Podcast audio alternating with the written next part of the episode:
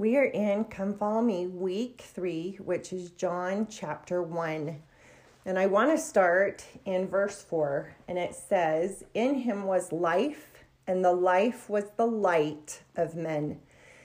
And I want to reference D&C 84, 45, and 46. It says, For the word of the Lord is truth, and whatsoever is truth is light and whatsoever is light is spirit, even the spirit of Jesus Christ. And the spirit giveth light to every man that cometh into the world. And the spirit enlighteneth every man through the world that hearkeneth to the voice of the spirit.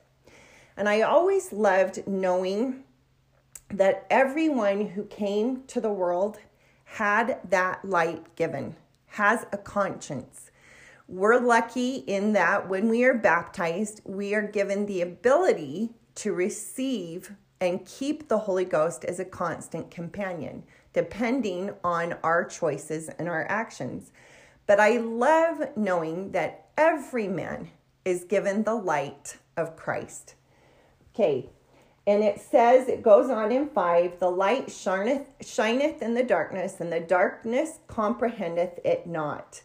And again, this just goes what do you seek? What are you looking for? You can read the scriptures and not come to a testimony and not know. And there are many, and we have so many examples in the scriptures that would not, that were spiritually blind, that did not open their hearts and minds to understand. And um, I love in verse 7, it says, The same came, and this is John, for a witness to bear witness of the light to all men that through him they might believe. And then it goes on, he was not the light, but was sent to bear witness of the light. That was the true light which lighteneth every man that cometh to the world. And it made me think when I taught seminary, um, one of the things that they told me was Erin, if you had Nephi in the back of the classroom, would you tell stories from your own personal life? Would you share personal experiences? Or would you immediately say, Hey, Nephi, will you come up and share your story? Well, we all know the answer is we'd want to hear Nephi. And they said, Don't get so caught up in your life, your experiences, that you forget why you are here. You are here to bear witness of the light of Christ and he needs to be in every lesson. Don't get in the way of that. And use his word, which is the scripture, to testify of him. And I loved that. Um, that was something that was I had to learn. Okay, 17. I love this. For the law was given by Moses, but grace and truth came by Jesus Christ. And I looked up what the definition of grace is. Grace is unmerited divine assistance that comes from Jesus Christ. And then truth is that which is consistent with the mind, the will, the character, the glory, the being of God. It is the self expression of God. So if we want to know what the law is, it's Christ, it's following Him. Everything leads to that light, Christ which enlightens our understanding. So if we're going to get tripped up at all on the practices, the principles, all the rules of the gospel, that's going to lead us away from the light, looking beyond the mark like the Jews did and not recognizing him when he came. Our total focus needs to be on the light, and that is the law. He is the truth, He is the grace, He is the law. And I loved that. Okay, 18. No man has seen God at any time. And then in Joseph Smith translation, it says, except he hath borne record of the Son. And that just took me right back to last week as we had all of these examples of those who were seeking Christ the shepherds, the wise men, wise men, excuse me, Anna and Simeon. And all of them were examples of bearing witness. Once they found him, they proclaimed it abroad. And that's such a powerful example to us of what we are sent to do find him and bring others to him. and I'm studying in the Book of Mormon, and I'm right at the part where the anti Nephi Lehi's leave. Ammon convinces them to come, and he's gone, and he's gone to Alma, the younger, who sends a proclamation out to the Nephites and asks what they should do. And the Nephites give them the land of Jershon. But Alma comes with Ammon to tell the anti Nephi that the Nephites are welcoming them in, something that these anti Nephi can hardly believe the forgiveness of the Nephites. And it's such a beautiful story. But I love the part where Alma the Younger tells them his story.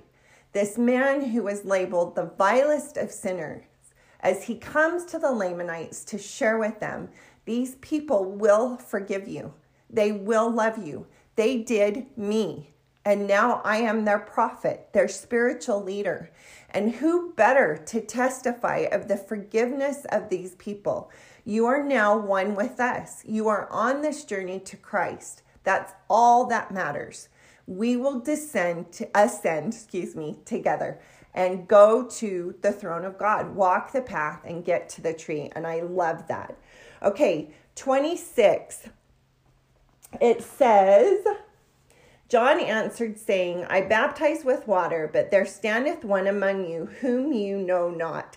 We are to be his hands. We are to be his instruments, to not get in the way, to know who we are endowed with his power to bring others to him, to do his work together. That's why we're endowed with that power. It is a responsibility and a gift to lead others to him. And I love that John the Baptist shows such a great example of that. And then in 39, Christ says, Come and see when they ask where he lives. That's an open invitation to all of us. What do you seek? Are we shepherds? Are we wise men? Are we Anna? Are we Simeon? Are we those people in 3rd Nephi who will go and be where he is and spread that message abroad? And then I want to end in verse 50. It says, Jesus answered and said, Oh, he's talking to the guy, Nathanael. Um, but I love that he ends with this. He just says, Because I said I saw you under the fig tree, you believe. And then he says, Thou shalt see greater things than these. And that reminded me of President Nelson's conference talk where he said, My dear brothers and sisters, so many wonderful things are ahead. In the coming days, we will see the greatest manifestations of the Savior's power the world has ever seen. Between now and the time he returns with power and great glory, he will bestow countless privileges, blessings, and miracles upon the faithful. He says to Nathanael, Because you believe, you will see greater things. And that's the same with the shepherds, the angels, Anna and Simeon, because they believed, because Mary believed, because Elizabeth believed, they got to see greater miracles than they ever knew were possible. John the Baptist. That's what we are here to do to be his instruments, to lead others to the light, who is the law, and who gives great manifestations of his power, who gives forgiveness, who leads us to the throne of God, to his grace, his truth, to peace that passes all understanding. And I love that. I hope you know the church is true. And more than that, I hope you know uh, how much our Savior loves you.